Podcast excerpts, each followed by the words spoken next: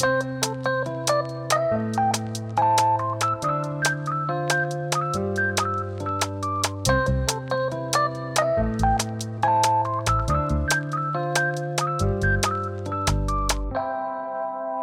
and welcome to the Dry Run Podcast, the podcast where we have no set structure. We just try things out week to week. My name is Sam. I'm here alongside Tim and Nathaniel. Hey guys.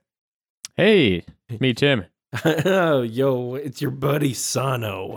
Whoa, dude, Oh, make sure A little bit of yeah, phlegm in the old throat there. That's me, Sano. Disgusting. so Make sure to clear that right no, now. I, tell you, I, I'm Sano, and I do not have phlegm in my throat. I have a Uh. perfectly clear, wide gaping throat. Your throat was as clear as mine is now. Yep. We've all got clear throats and uh, we're ready to go. Uh, wasn't so, supposed to sound as sexual as it did, but uh, We all have absolutely nothing in our throats, so you know, don't think any any other way because there's nothing in our throats. Moving on. so we're gathered here today.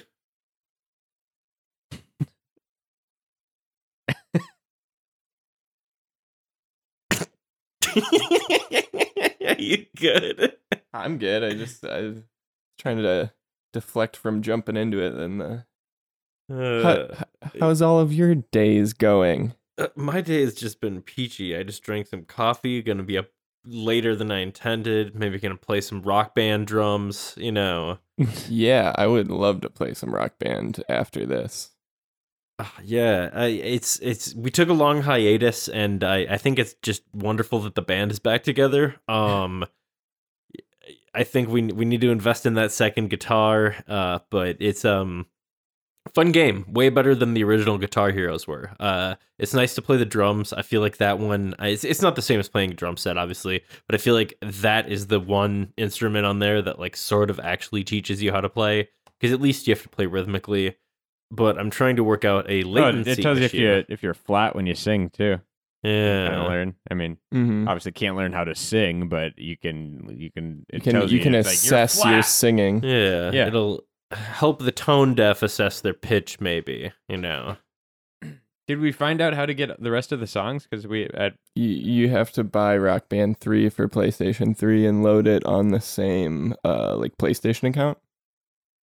Yeah, and then when you go Ah. back to to Rock Band Four, it'll write it like you can hit some option and it'll recognize basically that you own Rock Band Three, and it'll give you like all of the tracks from Rock Band Three. So that's definitely the play because more music. It, it's actually this like that's the one thing about those games is that like I, I get it that like licensing songs is like expensive and that's probably like most of the budget, but they never have enough music in them like for it to be like truly satisfying. Yeah, I'm convinced that uh some music has dropped off from the the base game over time because they have the ability to you know add add it. So there's the case to be made that they can subtract it when the uh like rights uh they no longer own the rights. It's not like a you know like an N64 cartridge where you can't change it. It's like you know you can update the game and remove the song because playing in the don't know, but- past there is definitely more songs than there are now. I don't know, but like uh, like Grand Theft Auto and shit, or like Tony Hawk and stuff. Like there's all those games have music that never changes. True, but I feel like with rock band, music is like the focus. So they, you know, the other ones it might slip through the crack, but with rock band, they're like, I don't know, they, s- Hmm. they seem like they'd be uh more stingy on that sort of thing. And there were like tracks that you had bought that were no longer in your library. No, And if you buy them, they didn't leave. yeah, but I'm pretty sure you had bought those before, and No, you don't, you don't the think ones that? I bought were there. Okay, okay, for sure. They're expensive as shit too. They're like two dollars a song, which I mean, it that does definitely add up if you start buying. Yeah. if you start Yeah. buying If you're- songs. Having a couple drinks and end up spending seven dollars and fourteen cents getting uh, Tenacious D and Alanis Morissette and oh, what uh, Tenacious D song? uh, tribute. It's a good Nice. one. Yeah, that one was only a dollar. Really? Mm-hmm. Damn. It was the first song that they ever wrote together, and it was bang. supposed to be a tribute to uh, what was it? The End by Metallica. One. One. Yeah, sorry. I don't think The End is a Metallica song. Oh. That is uh, the Doors song. That's very true. This is the end. My only friend, the end. That song always, of course, makes me think of uh, Apocalypse Now, which is uh, a very great movie, but terribly, terribly long and, uh, you know, terribly sad.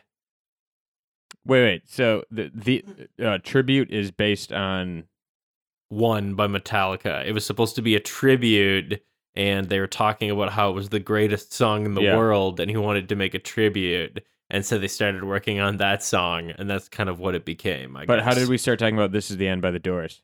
I, Tim I misspoke yeah, I, I called I called one the end for some Oh, reason. okay, okay. I thought maybe it was like based on both those, but okay, yeah, yeah, that makes sense. So they, so uh, they think one is the best song in the world, huh? I guess so. Yeah, Interesting. But yeah, and that's not what it ultimately turned into. It turned into a just a, a, tribute. A great, well, just a great song to a a, fic- a fictional song that they wrote when they encountered the devil, yeah. which is a much better angle than making a tribute to a Metallica song. and I wish you were there. Just a matter Did, of uh, opinion. you you saw the Pick of Destiny? Did you like it? Oh yeah, I like that movie. It's a good one. I used to actually, I had the CD and it came with a plastic pick of Destiny, a little green one, and I still have the case for that, but I don't know where the pick actually went. Oh, that's terrible. I was There thinking we goes the could use it in our in our band. Um, but you know, I guess not.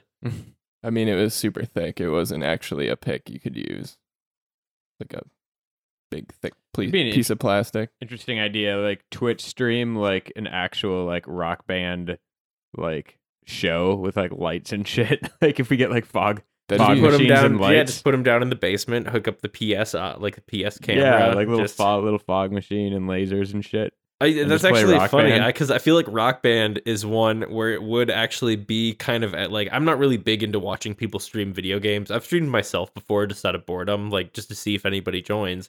But like, and then there was the whole DK thing where I streamed, you know, for 12 hours and ate like seven bananas. You had no choice. Yeah. Um, but you know, they um, I think uh, like doing it with Rock Band, that's something that would actually be kind of potentially entertaining because either the people have like great energy and you're watching this group of like friends like jam out together and like potentially nail this song, or you're watching somebody who's like super dweeby, like can't handle really being on camera and probably sucks ass at the game. Like, yeah, you could like dress up like the band, dude. It'd be sick. oh yeah, you could do all kinds of really funny shit. Um, like I'm yeah, I wonder I wonder if people watch people streaming Rock Band. I wonder if you can stream Rock Band or if it's blocked because of the copyrighted music. Mm, that's a good question. Yeah, I don't know.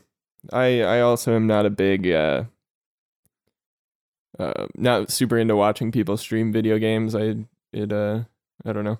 Just kind of boring. Like I get it if you want to check out a new game, but like Yeah, even that though, like I, I, I Yeah, I don't like like it. If I'm, It's if I'm full of interested in spoilers the game, yeah, Yeah, I I don't want them to ruin through it. Yeah, I don't want yeah. them to ruin it for me. Yeah, I'll watch like a review. You know, I'll watch like a shit ton of reviews just to get myself hyped. Um, but uh, yeah, I, I yeah, I couldn't, I couldn't really imagine just watching someone play the game. You know, it's it's it's just a big big old spoiler fest. Yeah, the only uh the only time I really got into watching something or like a Twitch channel was uh well of course they do like, you know, they do actual like shows, like actual musicians and stuff do shows. And I've seen some like comedy stuff on Twitch as well. But uh over the summer when they didn't do a baseball season, uh there was this guy from Minnesota who did um uh Simulated? n- uh, he did a simulated twin season and did, did commentary over it and just uh, didn't play the game just had two computers play each other the games that the twins would have played and then just did the commentary over it and it was surprisingly enjoyable really? it Was, it just him, or did he have? yeah a it was co- it was just him Okay. and there was like maybe like 20 people that would come back each day really? and it was like And he it kept it like- going the whole it was pretty fun yeah he did it like he did uh i want to say like 60 70 games gotcha. like every That's like wild. every night of the week pretty much it was pretty sick uh, uh shout out to austin thune uh at thune thune thune has a bunch of u's I think he still streams. I think he does MLB the Show streams now, but I don't know. I watched the simulated twin season. Was he like serious about it, or was it? yeah, like, he could because he wants to. He wanted to be like a like a sports commentator.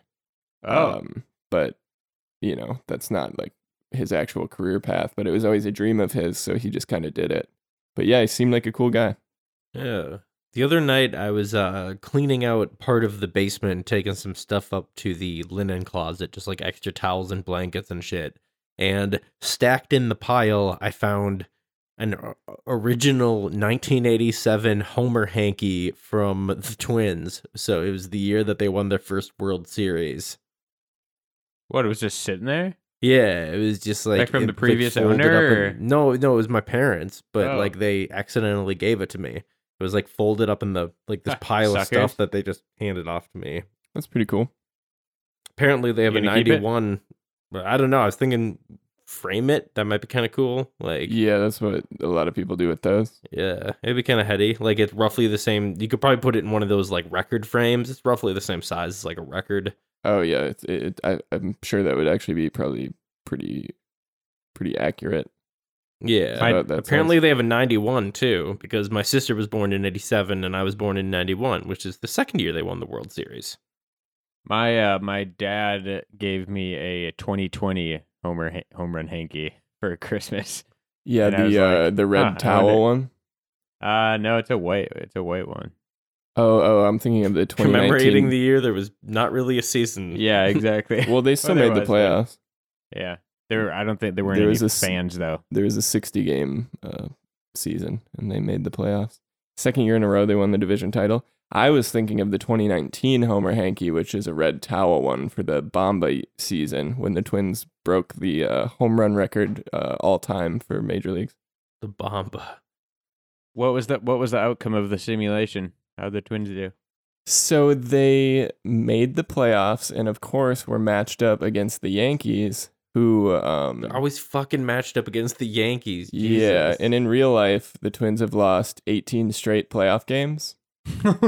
Um, it's the the the longest drought of any professional sports. All- 18 all, four, all four, all four uh, major sports. Uh, no team has ever lost 18 playoff games straight. Uh, and I think it's always been to the Yankees, right? I think I want to say like between 13 and 16 were to the Yankees. okay. Um, so we've literally never won a playoff game for 18 years. uh, since 2004. Holy shit! Um, but in this simulation, they were matched up against the Yankees and they beat them. And then they went on to the next round and lost. Hmm. but uh, it felt good. oh, that's we devastating. finally, we finally broke that streak, though. See, the the computer probably doesn't take into account curses. Yeah, I don't think so. Um, I mean, it was close. It came down to the wire, but they won. Nice. Yeah, it was. Pretty Yeah, good. the only uh, streamer that I've actually watched stream was I watched uh, with Henry. We watched this guy stream a game called Green Hell, which is a pretty fun game that I want I want to get back into. But it's Oh, like that's like sur- the jungle survival one. yeah, yeah, It's like the forest. Um, and uh, yeah, I don't know. You you craft a bunch of shit, and I just got drunk, and there was like probably like ten people in in the lobby. So like he was like answering everything that came in. I kept on telling him to craft a flashlight. I'm like, craft a flashlight, and he's like, craft a flashlight. And he was like asking like what that was and, and stuff, and like everyone else was like started jumping in and telling him to craft a flashlight, and it was pretty funny. You had to be there. Yeah. yeah, the the the chats. Uh, It's just funny to see someone like react to something that you type, like some random person that you don't know, you know? yeah. Speaking of uh, chats, in that simulated season when the Twins were playing the Yankees in the playoffs, I called a Max Kepler home run, and then it happened. It was fucking sick. Oh yeah. Super cool. Damn, you're like some sort of some sort of fortune teller. Amazing. Yeah, MLB the Show has even done um like promotions where they if you I think it was like if you played a certain number of games uh during this time period, you would get entered for a chance to win this like special pair of MLB the Show PlayStation um I I I, I, I can't. I think they were Shoes? Yeah, they were shoes. I can't remember. but I can't remember if Is that were, the word you were searching for? Yeah, but I, forget I was trying to remember shoes. if they were dunks or like what they were. But like they were they were really really crazy. And I think it's really cool when games will have like a competition. Like that is one of the benefits of having a game that is connected to the internet and is not like stuck in a static cartridge. Is that you can do cool shit like that. Like you can have a test of skill somehow that translates to the real world with some kind of like really cool real world prize. Yeah. Dude, you know a game they need to uh, bring back, but I I don't think that they will. Um, fucking uh, MOB hits and like Slugfest and shit like that. Oh, yeah, yeah. Or wait, was that- MLB or am I It was- Slugfest would Hitz was the hockey one. Oh, and NHL Hitz. uh, okay. Slugfest was the baseball Dude, that game was so fun. Yeah, Slugfest was super fun. NHL Hitz 2002, I think, is one of the my favorite sports games of all time. The the hockey game, and you can customize your team and like have like shark heads and like Yep. snowmen. Oh, send them, so send them through the ice and, And shit. then yeah, and then they were fighting was in the game. Like uh, it was like a mechanic in the game. Mhm. Um, and if you lost the fight, your player was kicked out of the game for the rest of the game, which uh, is not how it works. no, But, dude, um, Slugfest was brutal. You could like straight up like just run up to just charge the mound and start beating the shit out of the pitcher. you'd, like, and bean people directly in the like. There was an Right option to just bean people in the face. Like Yeah. you could just do it. you could like uh run and like drop kick people or like drop kick uh the person guarding the base or whatever like as soon as like the ball gets thrown you could just fucking kick them right in the fucking face it was it was sick then after the play was uh after the play was done you'd have like 20 seconds to run around just like punching people it, it was awesome I can't remember. Could you hit the ref? i don't i don't even know if there was uh, a ref umpire. or It's yeah um, umpiring. Is it worth it if you can't hit the umpire? yeah yeah you're right that's why they need to bring it back baby Nobody likes those replacement umpires. yeah i can see, There I aren't see them replace- bringing it There aren't repla- You're thinking of the the football season when there were replacement refs in like That was- that was- 2012. That was what the callback was. Yes, this is what I was getting at. wait what is it in like 2012 there were replacement refs and they made a bad call in like a playoff game so everyone People like wouldn't shut the fuck up about it for like months. why uh why were there replacement refs i don't know I, it was like nine years ago I think Okay. it, it like cost somebody something, you know, like they could, they Money. Great- like, great, uh, like, like they couldn't, they couldn't, they couldn't get their precious tournament, you know, they couldn't go to the Super Bowl. oh okay could- yeah i mean that's it was. like it- a I want to say it was either deal. the pack. I want to say it was either the Packers or the. it was the packers game it was the hail mary uh, they they lost on a hail mary by russell wilson uh, and it was caught in the end zone and uh, they lost the game on that play and it was there were like time expired as the ball was in the air um, and the replacement refs like made a questionable call. Um, but when that happened i was living in wisconsin and that day before that game because it was a huge game and i was surrounded by packers fans i went to the local sporting goods store and bought a, a, a seahawks jersey to wear like at the bars.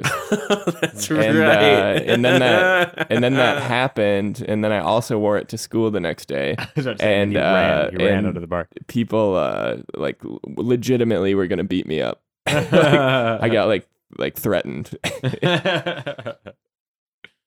That's pretty funny. But uh yeah. So yeah they're they're out of the uh out of the equation now.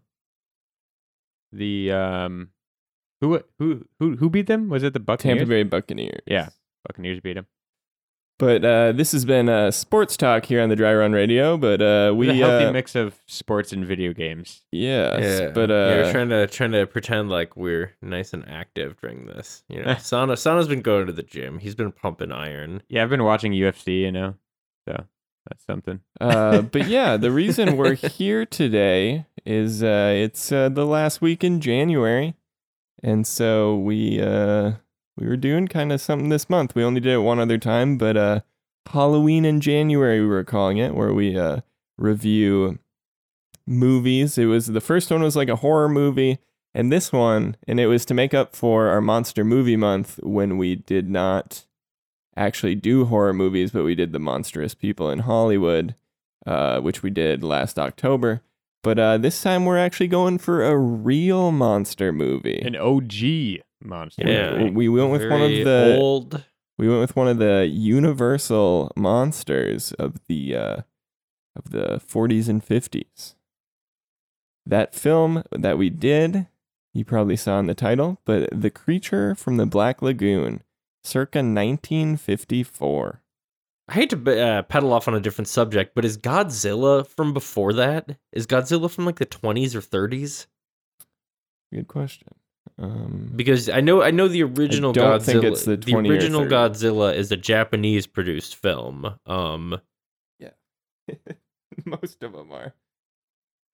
well, yeah, but uh, Go- Gojira is um. The original Godzilla came out the exact same year as uh, The Creature from the Black Lagoon, 1954. Holy Damn, shit! what a what a year. year for monsters. And yet there was never a crossover. What a missed opportunity. There is now Godzilla vs Kong coming out this year. Yeah, no, there there there were a couple of crossovers. Uh, King Kong versus Godzilla. But Was no, that in but a crossover between the creature from the Black Lagoon and Godzilla. Yeah, no, Godzilla just wrecks his shit. Just there was no Gill Man versus uh, Godzilla. No, but there was King Kong versus Godzilla, and then Godzilla also had just a bunch of monster foes like Mothra and uh, the, yeah, li- the list everyone goes was on. different. Yeah, Mecha Godzilla. Yep, That was a Mecha good one. Godzilla was one. and sometimes enemies of Godzilla would be allies of Godzilla. They would like swap. They were homie hopping. Yeah, I wonder if I wonder how funny uh those old Godzilla movies are today. I, I bet they're probably pretty ridiculous looking. Yeah, I mean, I think one thing I think that's really cool about him is like the you know the really old school practical effects in them. Um, just you know, making do I know with that like no, model that's probably cities. the funniest. and- That's probably the funny. Probably looks like such ass. I bet. Just like this Uh, guy. they're like not this. too bad. You don't think so? No, they're not too bad. But yeah, it might be like a guy just kind of like slowly bumbling around in like basically a Barney suit. Like Yeah, that's what I'm picturing. I mean, I I remember it being like that. I remember because I was pretty obsessed with Godzilla as a kid. Yeah, this looks so bad. Well, yeah, but I mean, like the the cities oh, what don't the look f- bad. His head is super fucking tiny. Yeah, I mean, you can clearly tell it's a, like someone in a suit, but like the the landscapes that he's uh, walking through don't look that bad. oh, gotcha. But uh, Godzilla is not what we're here to talk about. Yet. Um, we uh, we're uh, talking about the Gill Man, another G monster. I've never heard him described as the Gill Man. Uh, they call him that in the movie a couple times. I guess I missed that. But uh, yeah, he is the titular creature of the Black Lagoon.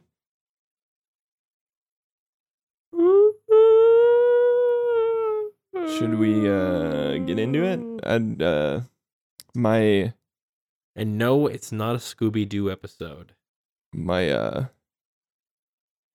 my notes on this is a, a lot smaller than our typical movie episodes because uh Because the plot is not that complicated. yeah because not a whole lot happens.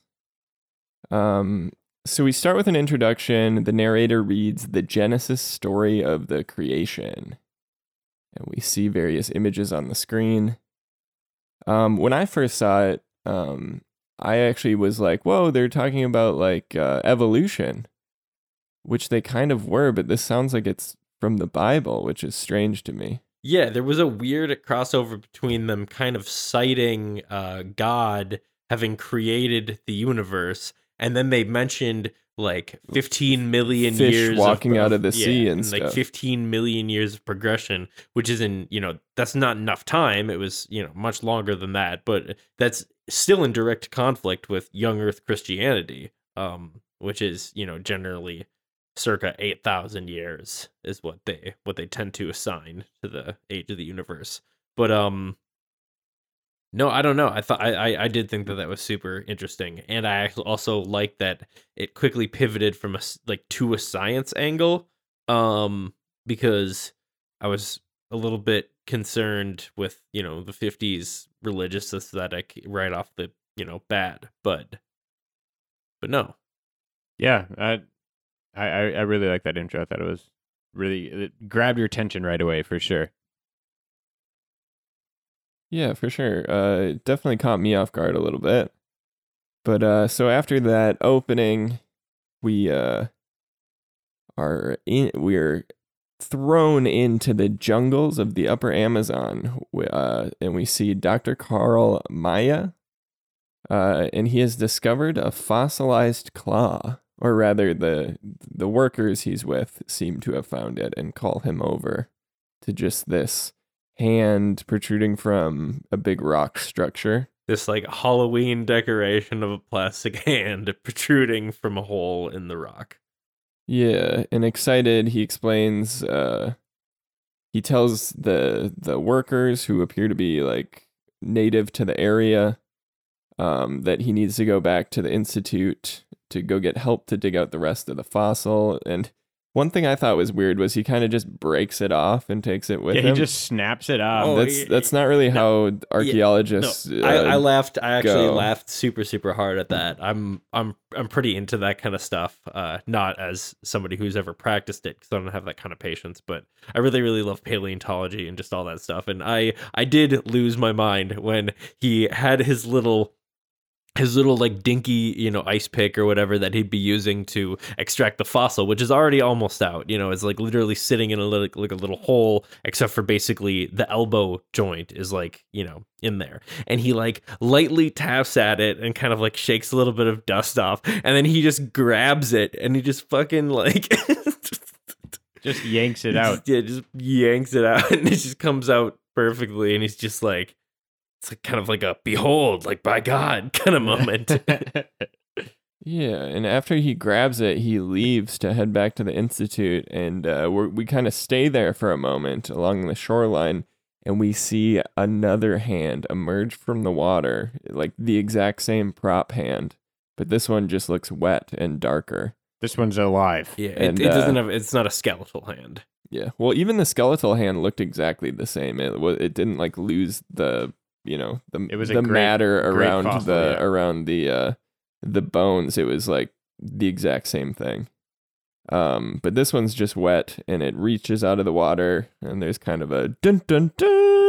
No, no, no. There's there's that music that will that I I at least came to really hate every Oh. single time. yeah, fucking they use the same musical cue every like, single like shot. twenty times. it's insane. I can't even remember how it goes, but it's something that's just like, can you maybe pull it up? Um, it's yeah, it's it's. But by the end of it, I was just like, oh my god, I just don't want to see the monster anymore because I don't want to hear those three notes over and over again. But I think this is the first time that uh you you hear that that uh hot track because this is the first time that we get a glimpse of the monster. Maybe they had like three options, and they wanted to see which one was the scariest to target audiences, and this is what they picked.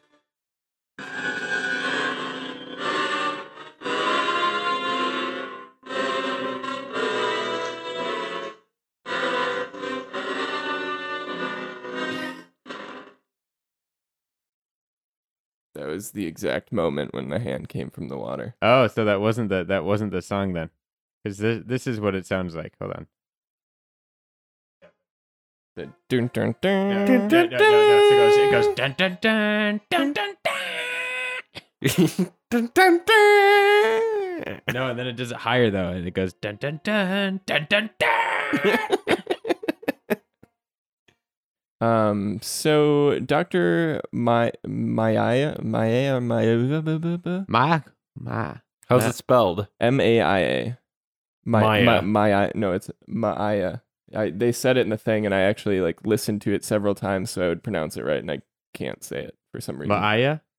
Yeah, Is he Hawaiian? it was like Maia. yeah, it was something like that. But anyway, the doctor arrives at the institute, and we uh, we're introduced to Kay Lawrence. Uh, she's on a boat, and we also see underwater Doctor David Reed, who is scuba diving below.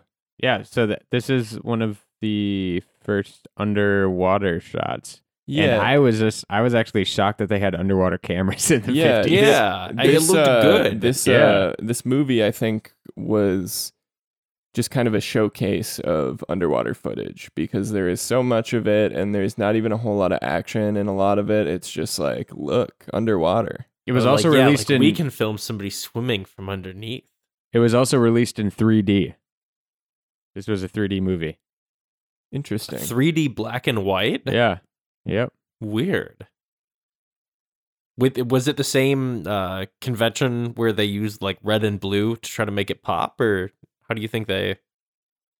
I have no idea. Um but yeah, so yeah, like it, it was definitely like a showcase for like the underwater stuff and like the 3D being a, a pl- you know, a ploy too. Originally produced in 3D, it says.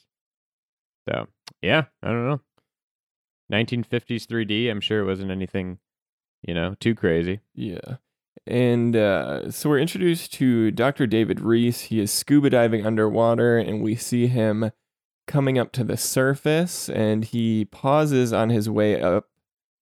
On his way up to the surface, and uh, the doctor is like, What's he doing? Why isn't he coming up? And Kay Lawrence is like, Oh, he needs to adjust to the pressure change. Uh, this is something that happens a couple times in the movie, and I honestly thought it was going to be like a big part of the ending, like they were Mhm. setting something up, but it never paid off. Like, they, like w- when the monster was attacking them later in the film, that at one point one of the characters go, "You didn't pause for pressure change," and they just never address it. and it's Ye- like I thought it would be like a guy would pause for pressure change, and then the monster would kill him because he had to do that, but that never happened. They also never dove deep enough to a point where they would need to do a pressure like like adjustment weight. Like they would like they wouldn't need to decompress. Like they were at most like 25 feet underwater. Like I think at one point uh, it showed a a rope that had a fifty on it. So I think we're we're we're we're supposed to believe that there were fifty feet underwater at one all point. right. It's yeah, it's I guess it is fair to decompress it. But the lagoon itself was definitely not 50 feet deep, though. That, I mean, Yeah, this is the when we're introduced to Dr. David Reese and they Yeah, yeah, introduce yeah. the pressure change. He's coming up a rope that goes 50, 45, 40 mhm. and then he stops at about 20 Yeah. and uh maybe they just wanted to drop some knowledge and inform the viewer a little bit. yeah, it could be. Yeah, no, and actually, that's one thing that is very interesting about this movie is that it definitely wants to teach the viewer. Like, it drops a lot of like scientific factoids, but I did notice that a substantial amount of them are incorrect. Um, like it cites different geological periods and then like places life forms and time periods in them that weren't then. Like, uh, it definitely confuses the Devonian period uh with other periods. Um, I noticed. Yeah, at least they taught us all about the aqua lung he was using. Yeah, yeah, yeah. The aqua lung. I like that. Uh, so when he reaches the surface, we he meets the doctor, who seems surprised to find uh, him in Brazil. Uh, he kind of discusses that he used to be uh, Reed used to be a student of his, um, and he he felt he never really looked like um, like a biologist or whatever the fuck he is. Um, and then Reed explains to him that he, they're researching the lungfish. Uh, and he tells uh, the doctor tells him sort of about his discovery, and they take a boat ride back to the institute. Uh, while riding on the boat, um, he pulls out the picture of the fossil he found, and it really piques the interest of both Reed and Cl- Kay Lawrence. And they uh, are they seem very interested and want to go back to recover the rest of the fossils. Yeah, which they're curious. They're curious that it might be a hominid. well, would, would wouldn't the skeleton possibly be at the other end of the snapped off arm that that guy took it from? Well, yeah, that's what they go back to do. Yeah, re- yeah. That's that's what their hope is. Is that I- they can I- literally just go yeah, back they and they they discuss that. They they search that. Oh, they do. Yeah, Oh, I thought they I thought they for immediately they search like, for no, they search for eight days and they don't find Yeah. anything. And then the guy has the theory that part of that rock structure may have fallen into the water, and then he asks where the like end of the stream is, and it all goes to a Mm. lagoon, and they're like, "Oh, it could that. be in there." And that's another kind of like half true thing because that's a great idea. But if this happened millions of years ago, chances are that stream didn't exist back then. So there would have been no stream to wash it down. Um, that's just my my little gripe there. Also, the skeleton would not be fully fucking articulated. Like, there's no way that they would have found all the fingers in the correct positions. It would have been mashed to to bits. They would have found like one finger joint, and they would have been like, "This looks like a finger joint from a hominid." Like, it's actually kind of amazing that paleontologists do what they do because they have very very little evidence to go on sometimes. Um, and these guys are incredibly lucky. They just get this uh fully articulated arm, and they're going back for more. Yeah, so at the Institute, discussions occur about the meaning of the fossil, and they kind of agree upon the fact that it, it appears to be some sort of amphibian and probably very strong. Um, Dr. Williams agrees that the fo- Dr. Williams, who works at the Institute, okay, one thing I'll say too is I had a hard time differentiating characters in this movie. Yeah, same, They're same. very flat. D- Dr. Dr. Williams and then Dr. Reed, who's the guy that's like not married to that lady Kay Lawrence. They look But so. They similar. look, they look very similar. One of them has dark hair, one of us, them has blonde hair, and by the end of the movie I couldn't remember which one was which, but they're like fighting throughout the movie. the dark mm. haired guy is, is like dating Kay. Yeah, the blonde haired guy is yeah, the, the, blonde hair bad guy is Dr. Williams. the blonde haired guy is the crazy one. And there are a couple other like male scientists that are just sort of in the background that like may Yeah, or may not have They're names. they're, they're just there to get attacked by the monster. But but the thing is, is that like when you know the the they look so similar, like in the face, um, like you can't just tell them apart by the hair because like sometimes like the lighting is like weird and like it looks like they have like the same colored hair. You know, if there's like any sort of shadow or anything because it's black Yeah. and white. yeah. Yeah, it was difficult. I struggled with that too. Yeah. So Dr. Williams at the Institute agrees that the fossil is a major find, and he decides that they should go on a large expedition back up to the river to dig the rest of it out. So Dr. Williams is kind of the boss man, and he kind of cites that later when he's uh, feuding with uh, Dr. Reed. he's probably the head of the he's probably the head of the lab, basically. Yeah, he's the head of the institute, and so it's his expedition, and he has the final say, essentially. Um, so Dr. Reed, the kind of our main character, the the one that we're supposed to like kind of sympathize with, I think, he he is to. um kind of under Dr. Williams, so he doesn't like he he wants to do a certain way, but ultimately Dr. Williams has the final say. Um, so they leave for the expedition. Well, they're getting ready to leave. And then we cut back to the campsite where they found the fossil, and it is nighttime. And the two native workers are there preparing to settle down for the night in a tent. Uh, and we once again. Apparently, these guys just like you know tend to the campsite while these guys are away. They just well, he, to- he told them to stay. okay. and that he would be back. But uh, so then we once again see the hand, not the fossilized hand, but the real wet looking hand emerge out of the water. Uh, and then we get- And then we get kind of a POV shot of something m- something moving toward the camp that these men are in. And uh, so it's the creature entering the tent. And then we see both of the workers kind of turn around and scream. Uh, and the monster has got it got to them. Yeah, the monster. You you just get a really quick cut of the monster. Like I, I was actually kind of surprised, kind of pretty brutally, like just grabbing this guy's face, and then Yeah, it, it like, like it like lunged at him, but the, the the death is still off screen. yeah, yeah, Yeah, no it, blood. it grabs his face and then cuts away. yeah, it was cool though. I mean, kind of.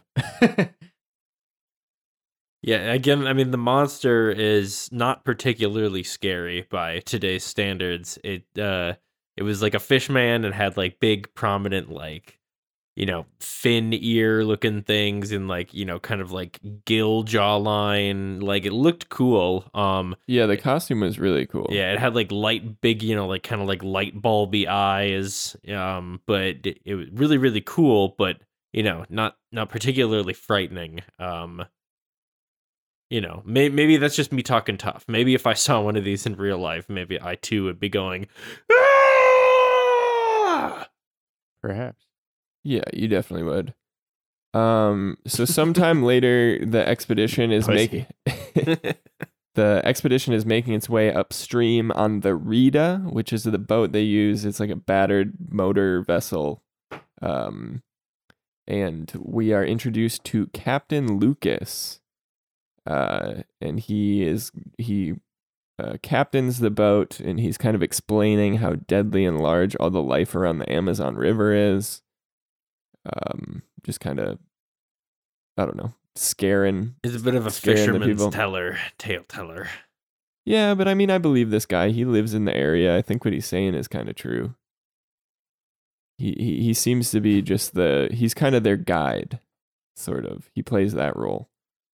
Um, but the boat docks and the crew quickly discovers that the campsite has been destroyed and those two men are dead.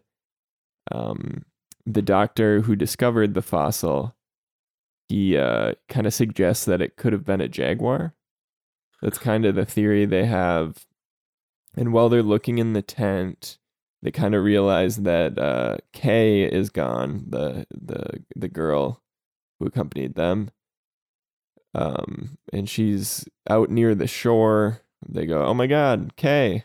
Yeah. And then it- cuts back to her, and she's standing by the shore, and we see the hand reaching up at her ankle, Dun, dun, dun. and she do- and she doesn't see it, but uh, she hears them, so she goes to the tent. And so it's just something that the viewer sees, but the creature. and hears This is the first, yeah, this is the first kind of uh, inkling we get that this creature is kind of after her. The first of many close brushes between her and this lot, creature. lots of hand shots in this in this movie. Yeah, Um, I I I do I did make a, a quick note that I I just like kind of noticed like when the guys like r- run into the camp and like see all like the dead bodies or whatever or the tent I should say, like their first reaction is to like take off their hat and like I always just thought that was just like weird like. It, that that is a thing in like old movies where When like they they see like walk into die, a room and like or- yeah and they like take off their hat and like I don't know when just- they see like the guy's death, or yeah yeah or like yeah when they when do you when think it's re- like a thing of respect? Like it's like, ooh, I don't know. I don't know I because mean- that's definitely I wouldn't think about my hat during that. You know, like yeah, I don't know. It, but it's definitely I've seen it in like a lot of old movies. Like they'll walk into a yeah, ma- maybe it's like a respect I, th- thing I or think like it, I think it is a sign of respect. Hmm. Um, but definitely weird.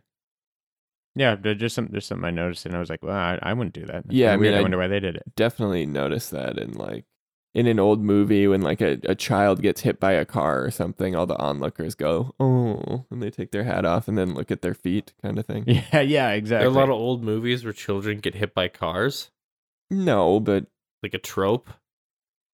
I mean, sort of. Interesting. I would think so.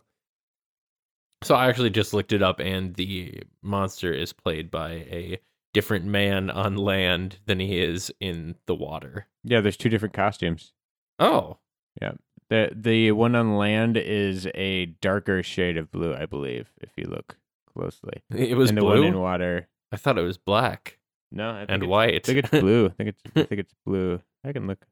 But anyways, So despite the situation that the crew finds these dead men in a in a ripped up campsite, uh, they decide to clean up the camp and begin working to retrieve the fossil. Uh, after we don't really see it, but it cuts to, and then they in dialogue they reveal that it has been eight days and they have not found the fossil. Um, and Dr. Reed figures that perhaps the fossil had been washed away from the riverbank, like we were discussing before uh, and that it would be located further down downstream. They ask uh, the the captain of the ship. they uh, just pulling a photo of the fucking monster on the movie poster. It's got no, that, huge that is the movie lips. poster. I was trying to see if it was blue or not. his name is Gill Man. Make sure to you know give him give him give him the respect. Um, but uh, so Dr. Reed figures that it must have washed downstream. They ask Captain Lucas what's downstream, and he goes, "Oh, the Black Lagoon." Uh, like, and he kind of explains that many people have gone to the lagoon over the years, but none have come back. And he kind of laughs, and you're yeah, like, he says "Oh." it. He says it kind of cutesy. It's not even like yeah, it kind of seems like he might be pulling their leg a little bit, but uh, He's Popeye. he certainly is not. Um, so Reed and Kay, uh, they're the two that are kind of a couple. But uh, earlier they discussed that they are not married. I don't really remember why they said, but uh, the doctor like asked why he hadn't married her. But uh, so those two have a romantic moment on the boat before they head to the Black Lagoon. Uh, they discuss their plans to actually m- marry and settle down together when they get back. Um, they all get in the boat, and the boat moves towards the lagoon. Uh, it's kind of a tight fit through the section of the river. Um, it gets narrow, but then it opens up to this lagoon when they reach the end of it. So Reed and Williams, Williams being the the bad guy, uh, who's kind of uh, in charge of the expedition. Uh, they both break out the aqua lungs, which are essentially, you know, scuba gear. They are they still called aqua lungs, Tim? Uh, not really in the Sounds like a- mainstream. I sounds like a very old-timey, Yeah, I think I uh, think that's yeah. It's usually kind of restricted for like Try the new Aqua Lungs. yeah. It's kind of restricted for the older models, I think. And actually, I did notice also that they had two tanks, and I wonder if they had two different, if they had like nitrogen in one and oxygen in the other. Um, uh, because you need to have a mixture. You can't just breathe, you know, pure oxygen down there. And I wonder if they had the gases stored in different tanks. That's something that I meant to look up. Uh, probably. I can't imagine they'd have two, you know, mixture tanks rather than just one big one. So that totally ma- that tracks for sure.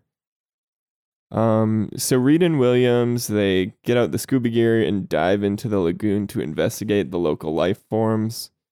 Uh, they this is kind of one of the first long underwater sequences we get, which looks really good. It looks great.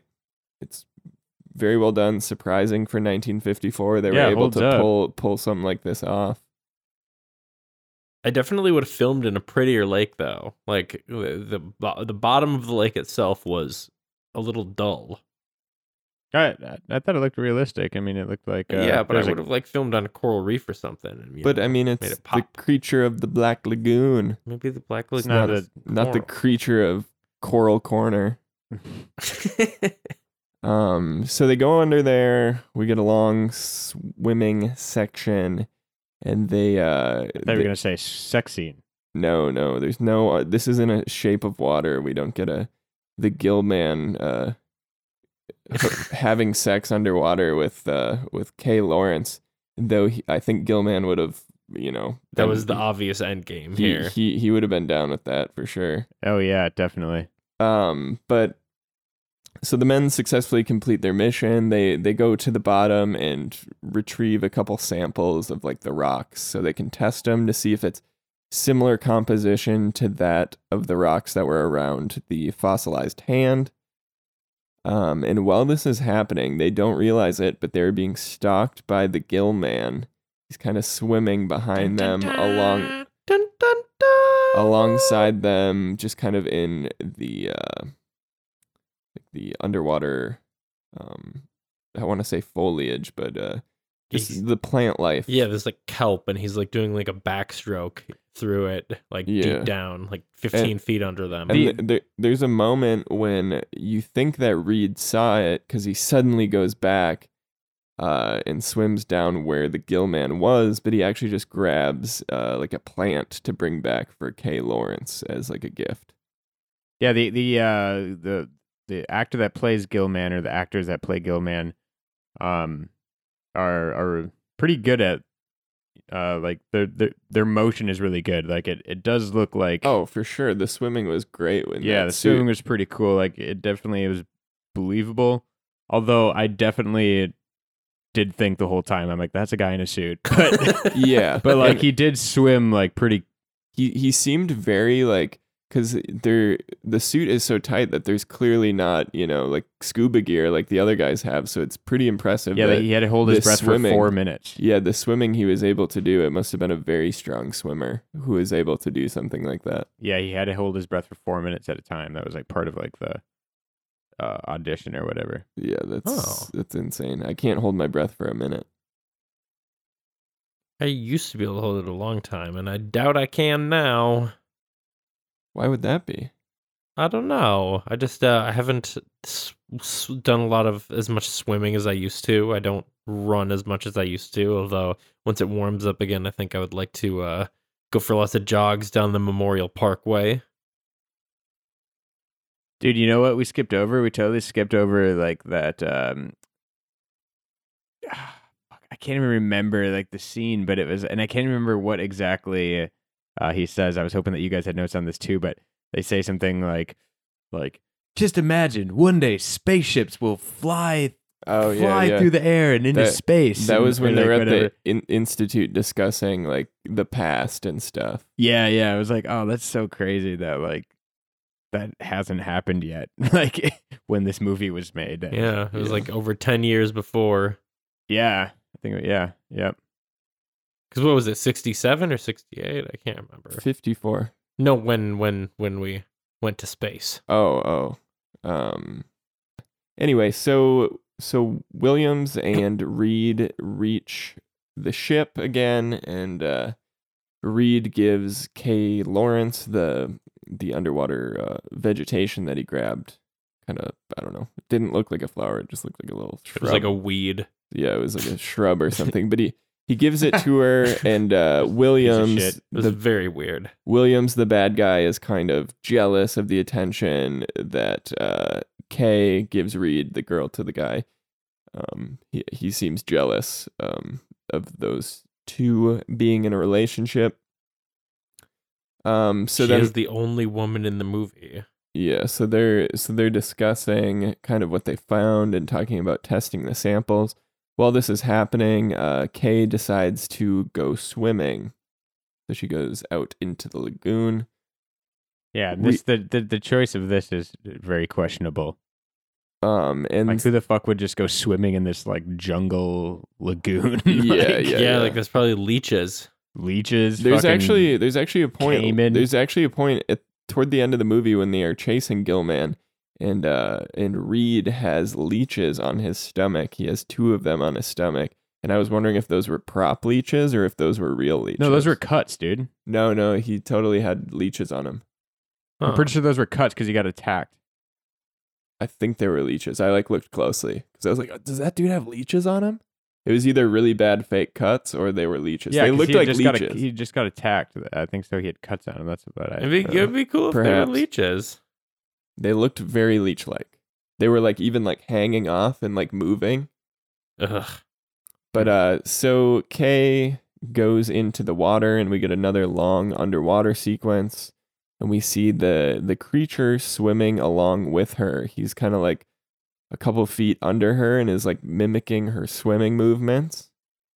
And he kind of is just inching a little closer each time and like there's a couple moments when he's like going to reach for her foot and like touch her. And uh at one after you know a long sequence of this he eventually does graze her leg while she's floating on the surface and this was super weird rather he than comes right away. Just comes instantly. and she had a super the strange rea- touch of a woman. she had a super strange reaction and rather than like being surprised and freaked out which i think anyone in a fucking lagoon in the amazon if something touched your leg you would freak the fuck out and run back to the boat but Especially she in a in a black lagoon. she dives down to investigate like what touched her Yeah, dude. There's fucking piranhas. There's electric eels. There's caiman. There's fucking dude. So many things that you just do not want to. Yeah, I I certainly am not as brave as she was to go investigate what touched her. Uh, but she go, Mommy warriors with poison arrows. she she goes down under the water and just barely misses seeing Gill Man, who uh, Dun, dun, dun! who retreats into the weeds.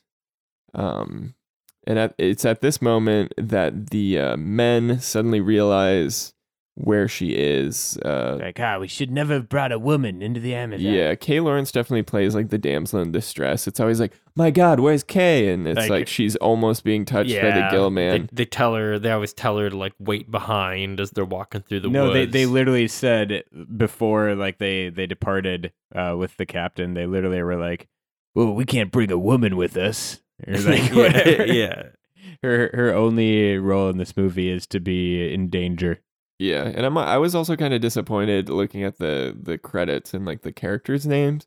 They didn't make her a doctor. Every man in this movie is a doctor, and then she's not a doctor. What is she? She was just a subordinate scientist. Yeah, she was just like she was just like an assistant, like a research assistant. Yeah, Yeah, it was. but I mean, it was that's pretty whack. I mean, that's very 1950s, though, right? I mean, true, but I think there were still was- female doctors. there w- there were, but I mean, it, it, I think it was harder to be, you know, granted those kind of tenured research positions and stuff as a woman. You really had to prove yourself an unreasonable amount uh, to be able to gra- get granted that. Like, I mean, Jane Goodall, she was lucky because she had a man who had a crush on her, who was her mentor, who fought for her, and um, I, I I did read that the way to becoming a doctor is going on an expedition and like being in dangerous uh, situations and then being yelled at by the group of men. So she is on track to her doctorship. yeah, But She's uh, got to be taken hostage. yeah, she But no, Pro- just uh, get Louis Leakey to have a crush on you, and then you know he'll he'll write all kinds of letters of rec for you. at this point in the movie, this is the second time that has happened to her. So she has she has received a P and an H. She just needs that D, and she's a doctor. That was unintentional, leaving but uh. She just um, needs that D. Uh, so the men are concerned and call her back to the boat uh, and kind of scold her and say that she's irresponsible for doing such a dangerous swim, which they're right. She shouldn't have done that, but uh, kind of a theme of this movie to, to scold her. But uh, anyway, she climbs back on board the God boat. damn it, Kay! Uh, she climbs back on the boat, and suddenly uh, the boat starts to rock to one side, and it is being pulled down on the side where there's a net. And they're all like, "Holy Jeez, shit!" Kay, you're pretty fat. no.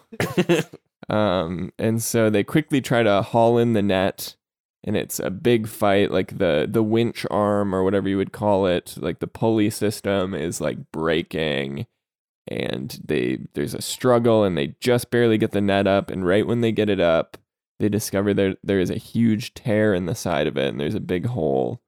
Uh, and they're like, "Oh, it must have been nothing." And then they find this this little like fang or claw thing. And they're like, "It can't be nothing. Look!" And it's like their first uh evidence of this creature, but no one really like realizes it. But it's like the it's the first sign of this creature. And then at this It's moment, like finding a shark tooth. yeah, it looked very much like a shark tooth. And at this moment, Kay begins to wonder uh, what touched her while she was swimming. it was like, oh, interesting. Um, so after this happens, Williams decides to go back down and hunt whatever it is that was in the net. Uh, Williams being the you know the head of the expedition, the bad guy, and Reed opposes this and doesn't want to hurt it because he says that they will get more from it if it's alive. But Williams kind of seems dead set on killing it with this harpoon gun he has. Um, but ultimately, Williams um, gets what he wants because he's the leader of the expedition. He's kind of more of a let's taxidermy it kind of natural scientist and less of a, you know, let's preserve it and keep it alive in a cage kind of scientist. He's not a conservationist. He's trying to he's trying to string this thing up and take it somewhere and get recognition for it. Yes. Um. So they they ultimately decide to go back in the water. Um. Reed goes with him, but Williams goes with the harpoon gun. Uh, and while they are diving, the two men catch their first glimpse of the creature, and Williams attempts to shoot it with the harpoon gun. Uh, and he does hit it. He hits it once, like right in the side, but um, the Gill Man escapes before they're able to capture it. So that then they go back to the ship, and Captain Lucas tells the men uh, when they get back on board that there is an old river legend about a gill man who lived underwater. Uh, Reed thinks that he was able to photograph it in that sequence when uh, Gill Man was shot underwater. He had like a, an underwater photography setup, and he thought that he captured a photograph of it. Um, so he's like excited to develop it. So they're back on board developing this photo, and while it's being developed, we see the Gill Man climb aboard the boat. In the boat's dark room, of course. yeah, no, they do it right in the sunny the sunny deck of the boat. Um, which and then when the pictures develop, they're like they're blank. Like, hmm. yeah, I wonder why. Because he developed it in broad fucking daylight.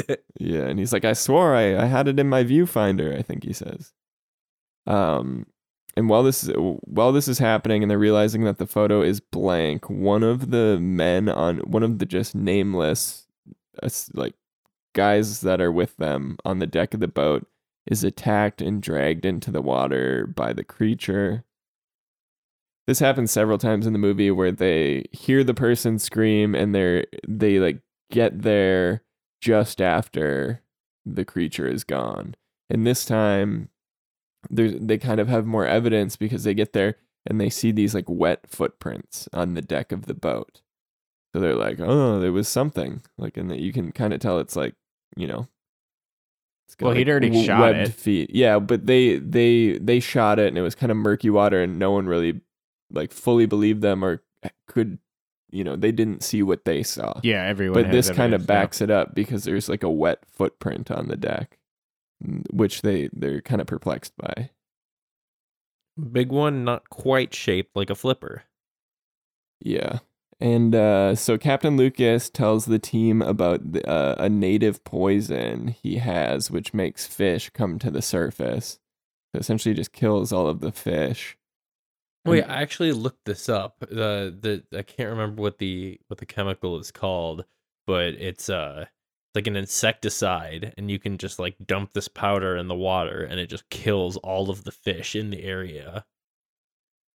Yeah, and that that that that's essentially what they end up doing. They sprinkle this powder into the water after the team all agrees that it's a good idea, and they spread it. they spread it all over the lagoon. And after some This is a time, good idea. and after some time, we like see them all looking at the boat, and there's just like a large number of fish just floating on the surface, a bunch of dead fish, but there's no sign of this giant creature that they felt they saw. Um, so they determine that the poison is not getting down deep enough to where the creature is. Um, so they try to create a couple pellets to like set like more more dense pellets that they can drop further down to the bottom of the sea and uh, try to get the gill man. And there's definitely one part. Um, there's definitely one point where uh, there's like this bird, this this bird noise or whatever that was definitely done by like a guy. Like, I don't know if you guys noticed that. No, the, the, like, mon- all of the bird calls- noise. I don't know if it was like they- a monkey they, or a they, bird. They, they have a conversation about a noise that uh Kay Lawrence is scared of, and he's like, "Oh, the howler monkeys." You're like, yeah, this was Oh, no, it definitely was definitely not Howler before- Monkeys. and this was definitely before like the movie industry had like those really really good classic um like jungle noises that would be used again and again in so many different productions. Like it did not sound like a real jungle, like wherever they were. you no, yeah, it was like- definitely a guy going like it just was like very silent. like something like. If you rewatch it, just listen to the bird noises. They're pretty funny. that this this reminds me. I used to. Did you guys ever have those books as like a pretty young child where it was like a book, and then there was like a side panel with buttons you could push, and it would make noises. And like you would read Yeah, the yeah, book, yes. and, and then it would have a symbol, and it would be, like I had one about the jungle, and it would be like a jaguar symbol, and then you push the button corresponding to that symbol, and it would be like. Yeah. It was pretty sick. I liked that book. I, I wonder if I still have it because those sounds would be kind of cool to sample. Yeah, There were some cool sounds. it's good just to like relearn. You know. too. Like, yeah, remember what sound the jaguar makes? What sound the elephant makes? Rawr. That's the elephant, in case you couldn't tell. okay. All right, so they put the pellets into the water and they wait for hours well into the night with no result. Uh, as they survey the lagoon, the creature, unaffected by the poison, attempts to climb into their boat again. Uh, but he, he does so where there was a lantern, and when he gets up the side of the boat, he sees the lantern and is like freaked out by it and jumps back in the water and they kind of go, "Oh, the lantern scared them." It's kind of okay, like fire and just light kind of scares this thing. Um, and after it escapes from the lantern, they they they can see a trail of bubbles leading to this bank, and they kind of watch it. And one of them grabs the spotlight and shines it where this trail of bubbles is going. And the creature like breaches the water and stands up, and they just get him right with the spotlight. And it, he he's standing there, and he's kind of freaked out, and he he gives a roar and then disappears into the water. Rawr. Yeah, I feel like uh, that's that's another thing about like old monster movies, right? Is that like the monster really loves to play the long game. It kind of likes to savor the dance. It's not like like the monster could just run in and just like you know grab all of their faces like he did to those you know those poor workers. Um, but the, I I think the monsters you know they like to uh Stalk their prey. and- yeah. I, I don't know if it's the monster. I think it's more the uh the the writer of the film. Um, so Reed and Williams follow the creature his bubble trail, and they they follow it and discover a cave hidden by the bank. And they begin tracking the footprints of the creature. The so the creature like gets out of the water and like walks in this cave. Like it must be like his home kind of. So they track the foot they track the footprints through the sand and uh they're kind of following them and then the creature doubles back on the guy on the men and uh he reach he goes back to the boat and kills another one of the crew members and has another attempt at kidnapping Kay. Um, and he kind of picks her up like on the poster, which you know is going to happen. On the poster is Gill Man holding Kay in his hands, like a damsel in distress looking thing. So he holds her like that, but then just collapses. Uh, and it's kind of presumed that he's wounded from the effects of the poison that's in the water. At first, I didn't really. I was like, "What? Why? Why did he fall really over?" Explain that. but then in you know watching it a second time in this uh, like kind of trying to summarize the plot i realized that it was the poison that did that uh, so he collapses and they build a makeshift cave to put the creature in Wait, what? They build a makeshift cave? or a, A cage. cage. Yeah, it Oh, was like oh, cage. a water cage. They They made said it out of like boards. yeah they so they so they Yeah, so they yeah, yeah, carve out a cave into the the side of the rock yeah, I was like, what the Finding several more skeletons in the process. yeah. so and they they they dismembered every one of them um and so they make this makeshift cage uh to contain the creature and they go back and then a couple of them go back to document the cave and they leave uh one of the doctors uh, another one of the his name is Thompson but it's just one of the you know one of the guys that came with them he's not one that we've really talked about yet but uh, so they leave Dr. Thompson and Kay, and they're kind of discussing what the future holds. I think that's the the spaceship part you're talking about. Um, Mm. but they talk about what the future holds and kind of the scientific discovery of this Gill Man. And while this is happening, Gill Man breaks free and attacks the doctor. And while he is attacking attacking the doctor, he is able to smash a lantern over over Gill Man and sets him on fire. And it looks pretty cool. Gill Man's on fire and he jumps back into the water. Yeah, definitely real. yeah, I, I was thinking that that might have been one of the first man on fire stunts in film, but I'm not sure.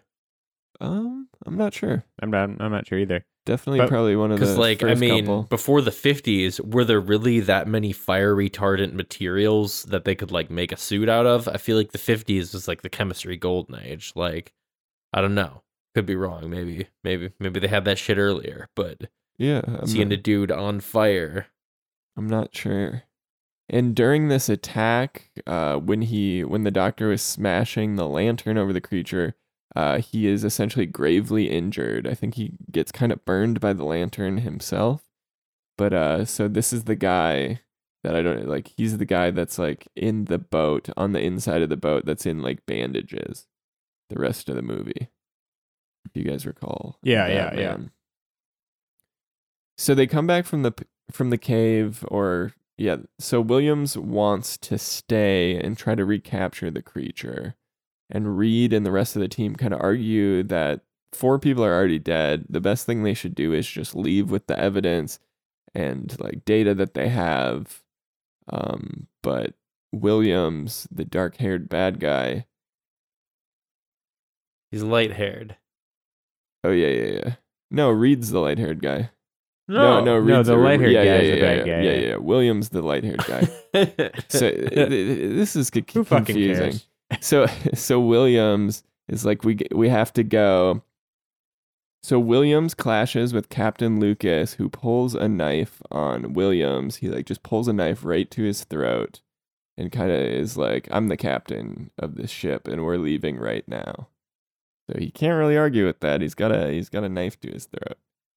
So as the boat heads out of the lagoon, it is blocked by like kind of a like almost like a beaver dam looking thing, like just a bunch of sticks that's blocking their passage back to the river that they that they took to get to the lagoon. Something that just wasn't there before, and it is assumed that the creature did this to stop them from leaving. Very crafty creature. Yeah, so they try it. Girl. So they try to clear this uh these sticks with the winch that they have, but the obstruction is too heavy and they're unable to clear it. Um while this is happening, the creature breaks the links of like the rope um and ultimately stops their attempt to try to clear it. Um Reed decides to Dr. Reed tries to tries again this time using the aqua lung and he goes underwater to try to kind of grab the sticks like get the rope around the sticks in a like a better way from just trying to do it from the boat and uh he and williams the uh light-haired guy they again clash uh before he goes out this happens before he goes out but he kind of goes into the the like the room on the boat to get the aqua lung and Williams like I don't know, they're like arguing and then they each like punch each other. yeah, Williams is like trying to get it on too, and he's like, "I'm going with you." Yeah, and he's like, "No, I'm you're not." And then uh so Reed knocks out Williams and takes the aqua lung to go underwater to do that mission to try to clear the sticks. And so Reed jumps off the side of the boat and goes underwater. And while he's working to get the sticks away, he doesn't see that the creature is kind of going for him. But but then Williams appears also with an aqua lung underwater and shoots the harpoon gun in the direction of Dr. Reed. But then you realize he was actually shooting the creature and like trying to protect him. So it's like there, there's like a brief moment when it's like, oh my god, is he trying to kill him? But then it's like, oh no, he saw the creature. He's trying to help him. Yeah, a little redeeming moment with the spear gun. Yeah. And uh, so on this second attempt, on he he fires a second shot with the harpoon gun, and this time he manages to hit the gill man. Uh, but the gill man once again retreats into the depths of the Black Lagoon, and he gets away for the time being. Um, so then they try to clear the sticks, and they're heading back. And at this moment, Gill Man reemerges and attacks Dr. Williams and tries to drag him like to the depths of the Black Lagoon. And since it, it appears to be a life and death struggle, and Dr. Reed realizes this and goes to rescue Williams. He goes down deep to try to fight the Gill Man and get Williams back. Uh, he does sort of. I think he pulls a knife and tries to like stab the gill man, but uh, so in this little, I was gonna say rumble, in this uh, Rumble in the jungle. yeah, in this this uh, And this little rambunctious tussle. Yeah, in this little tussle in the lagoon, um, the Gill Man is once again once again defeated and retreats to the bottom of the lagoon, uh, and he's able to free Williams, but Williams is very badly injured, and he breaks him free, and Williams floats to the surface of the lagoon.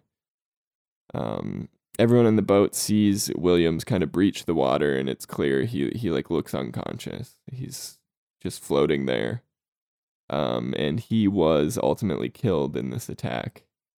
Uh, his injuries were enough to kill him. I don't know if he drowns or what what happens, but he's dead. He was killed by the gill man, and uh, they get back on the boat, and the team ultimately decides to try the poison again. Um, I think it's Captain Lucas who says something about like the mosquitoes in the Amazon. You gotta like gas him out or something and that like triggers the idea in Dr. Reed and he's like, "Oh, what you said about the mosquitoes. Let's try this poison again."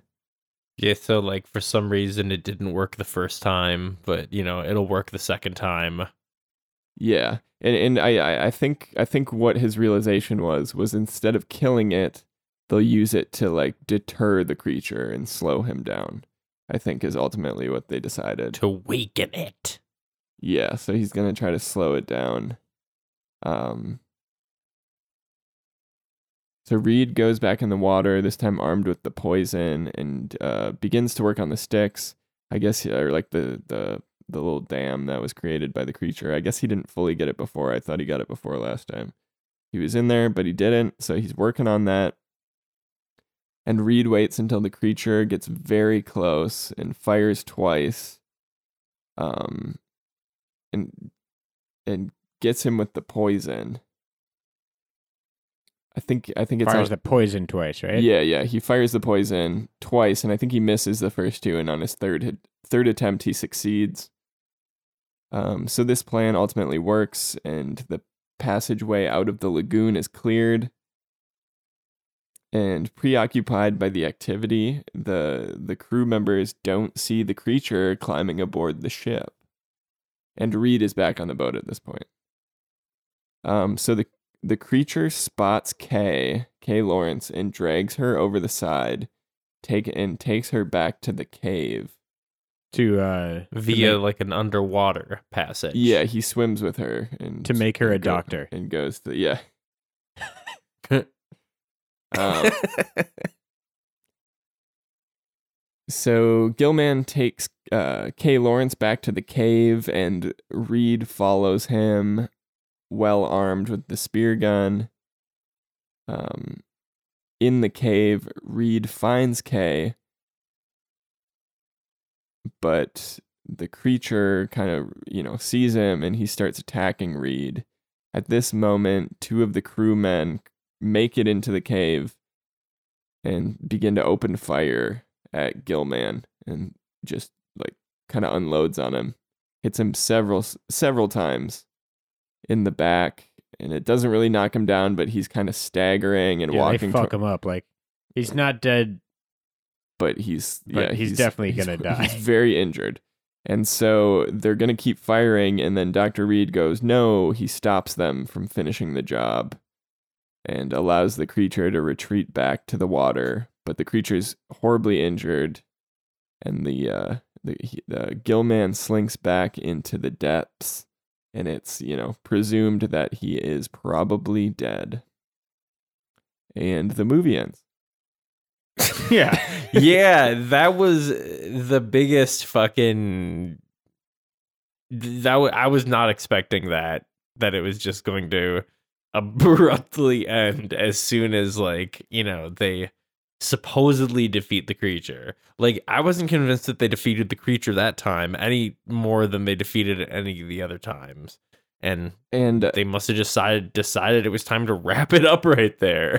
to just Well, back back in the day, you know, run times. This movie is at a a, a very nice 79 minutes. I'm a big fan of, you know, 70, 80, 90 minute movies. Movies are too long these days. They are. This movie didn't need to be two hours.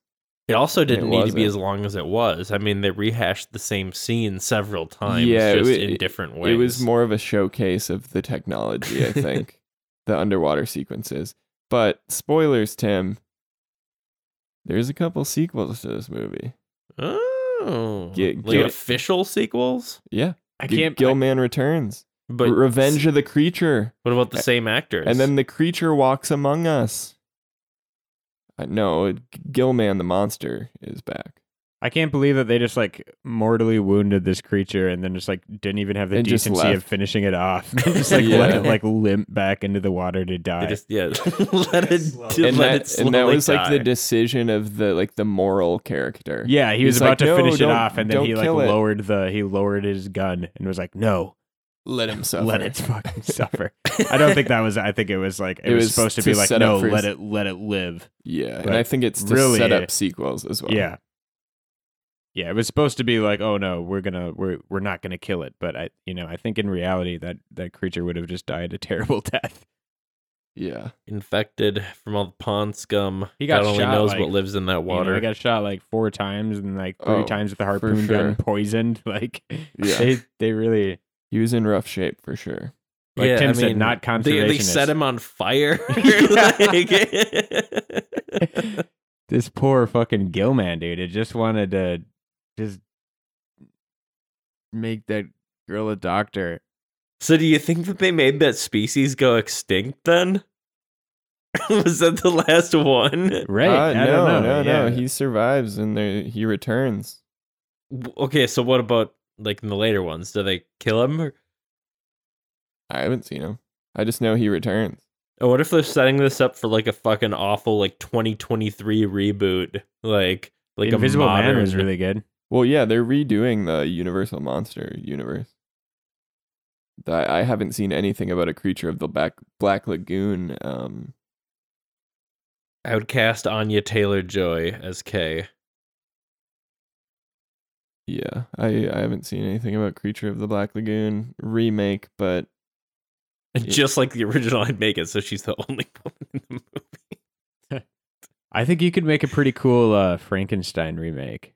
I could I could well, picture they that they being the ones dope. that they've done so far, they redid the Mummy, they redid the Invisible Man, and this is just the start of it. I think they intend to remake all of them. When did they remake? yeah, the what do you mean they remade the Mummy? They re- they remade the mummy, mummy with Tom Cruise. Remember, it starts like on a plane. oh, but that's not the same. That's not the same series though. Like that's it's not, not, like, the the Mummy reboots. series. This is the Mummy of the Universal Monster series. I don't know if I like that mummy. I just like the one with like the Scorpion King. And... Yeah, you're talking about the Brendan Fraser series. That's that that was a different thing. This is a remake of the original The Mummy from like the 30s or 40s. Oh, I, d- I don't think that that's like in the same like remake series though. It absolutely is. I promise you. Was the Tom Cruise mummy any good? Why? Why? No, it was supposed to be why was that one so bad in PG thirteen and the Invisible Man super good in rated R? Then I don't know. but Different I- directors, but, maybe. but I know that it was a remake of the original The Mummy. Hmm. The 1932 film.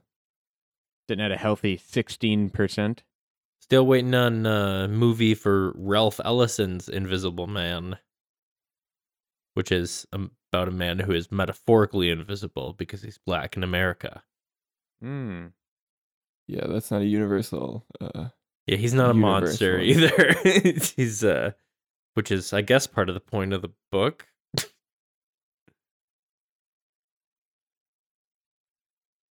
yeah. So, uh, thoughts on the film?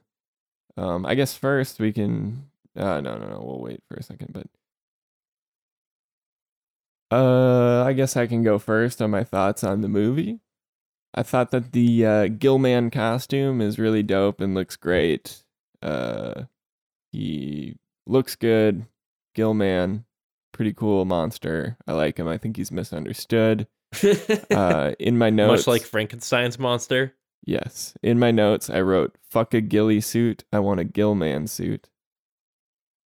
Um, though a ghillie you want suit to would fuck be a sick. ghillie suit? No, no. You can get ghillie suits for reasonably cheap on Amazon. Yeah, but back I- in the the first wave of the pandemic, when I thought there was a possibility society might collapse, I considered buying one so that I could, you know, hunt rabbits, you know, without the marauders getting me. Huh? Is this the time when you bought your trench coat and weird skull mask? Uh, the trench coat I got. Uh, it definitely is. The No, same I time. got the trench coat like a month, like a month or two ago. The trench coat was I Oh, twenty five dollars. The, the leather, the leather bracers is what I'm thinking. yeah, the, the leather bracers. when yeah, when we from were, Wish.com. when we were concerned that you were like planning like a like a like a mass shooting. Yeah, with my with my wish.com faux leather bracers that stained me when I sweated. and uh, and, uh yeah, you only need to wear it once. true. Yikes. I mean, uh, you wear it once and it'll last uh, an eternity. Okay, Yeah. so uh, the box office dud the Mummy sank Universal's hope for f- hopes for Yeah. a grand franchise. So now the studio's rebooting it on a smaller scale, Mm-hmm. starting with the Invisible Man. So that I guess that was their, I guess It that was, the be their first one. flagship. And then they were like, "Wow, this sucks," and so they like re- they rebooted the reboot after one movie starring Tom Cruise.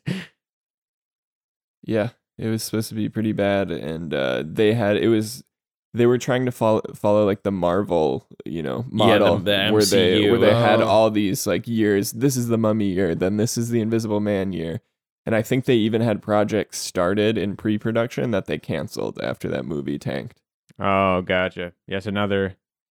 Yeah, I mean, yeah, the Invisible Man is fucking super good.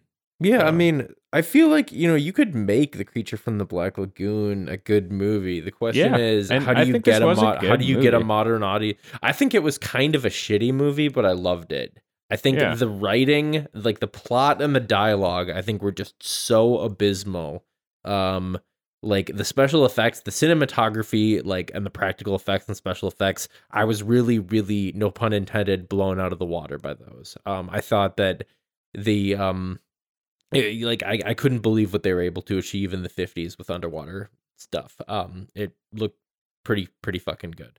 Um, yeah, it's super that- clear. Like you know, it it didn't it didn't look shitty. Like it looked really clear. It looked like a clear, you know, black and white image. Yeah, and like I could conceive, you know, of watching that movie, you know, several more times in my life. Like I really did enjoy watching it. It's a great, great period piece. But my God, that dialogue and it's just so bad. It's also just very, very interesting. You know, you get a good kind of window into how you know women were and in some cases still are treated in just by like male dominated society definitely.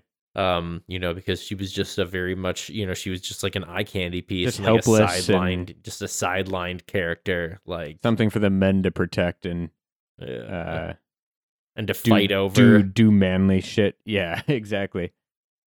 Honestly, my biggest gripe with the music was honestly the the fucking er, Dun, sorry. dun, dun! My, the biggest gripe with the movie was the music, dude. Dun, It was insanely obnoxious. I, it really took me out of.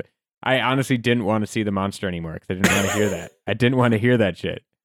It was every time. I swear it was probably like fifteen times in total, where that same three, those same three notes play. And my god, is it annoying?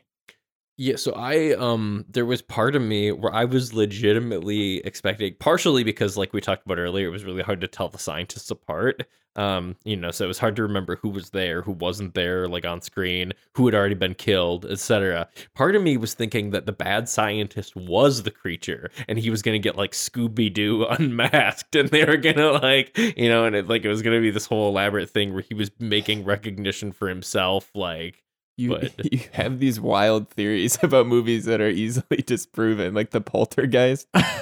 they killed the daughter. the how can it be the how can it be that man? He's underwater shooting it with a harpoon gun. Oh yeah, yeah. And then I said in Rosemary's Baby, she was really just miserable from being trapped in a patriarchal relationship, and it was all yeah.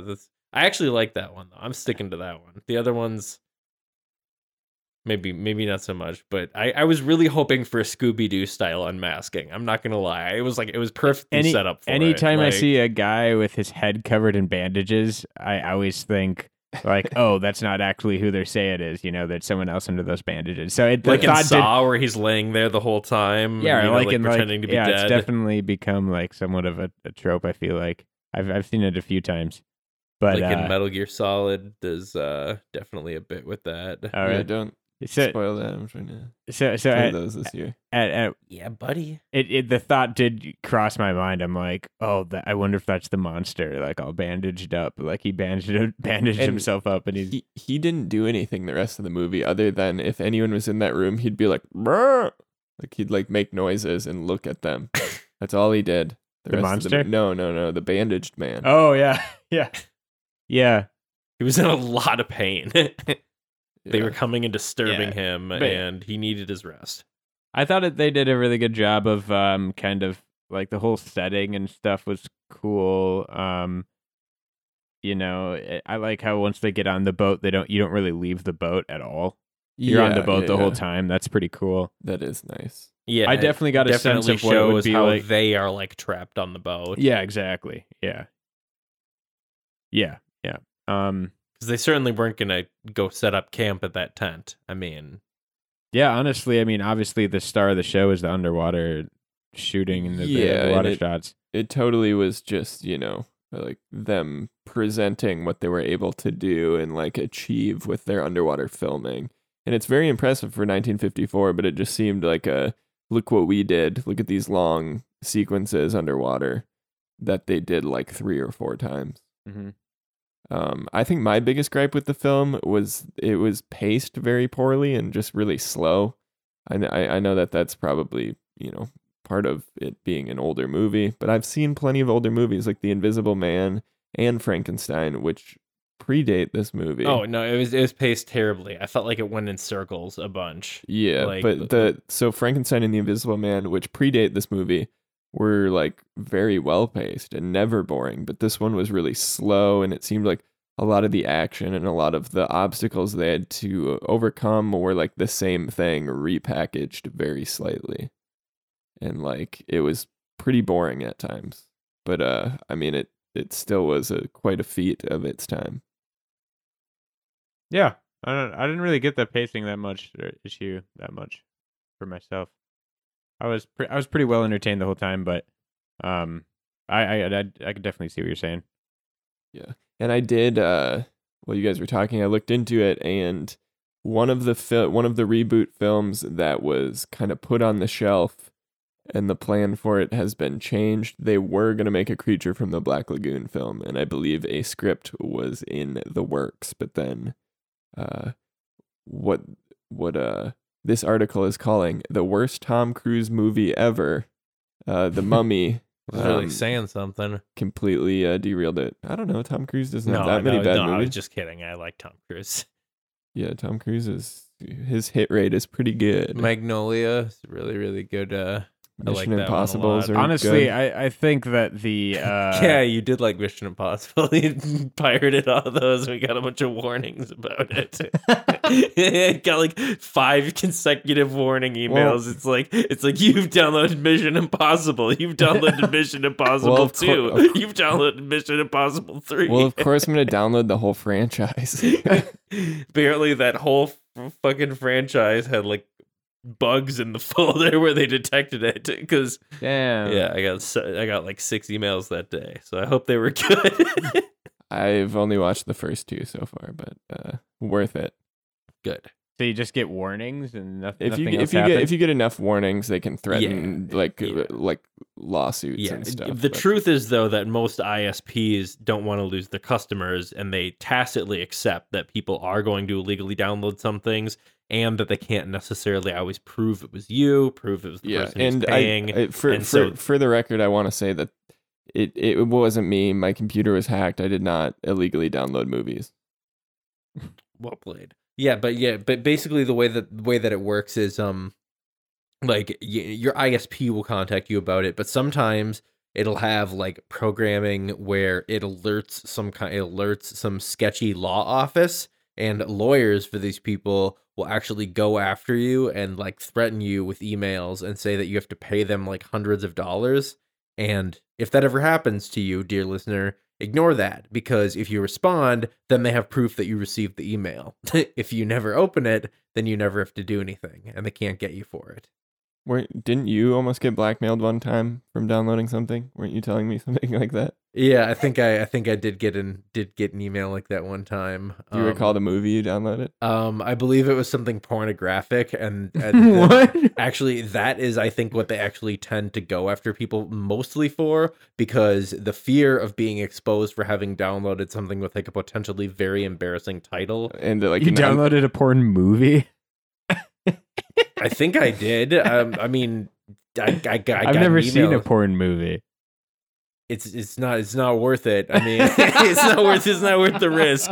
I don't think I've seen one either. I, the plot is not important. to maybe me that's in what maybe that's what we should uh, watch for our next uh our next movie. Naughty Nurses Nine. for skin timber. Skin timber. We could like rate the cum shots and uh oh like yeah that'd be that'd be that'd be funny. Speaking, watch some old Lex, Lex Steele, the guy who's known for going like The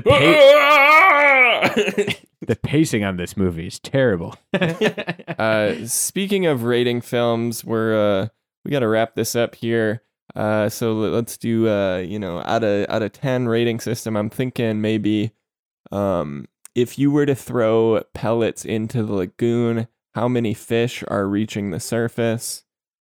Um, I can go Is first. less a good thing because No, they're no, no, no. It- okay. it, it's all about how lethal this poison is. You want the poison Okay. to be the most lethal. So 10 out of 10 fish would be the best. Okay. Um, so to kind of wrap up what I said, uh, Gill Man's fucking sick.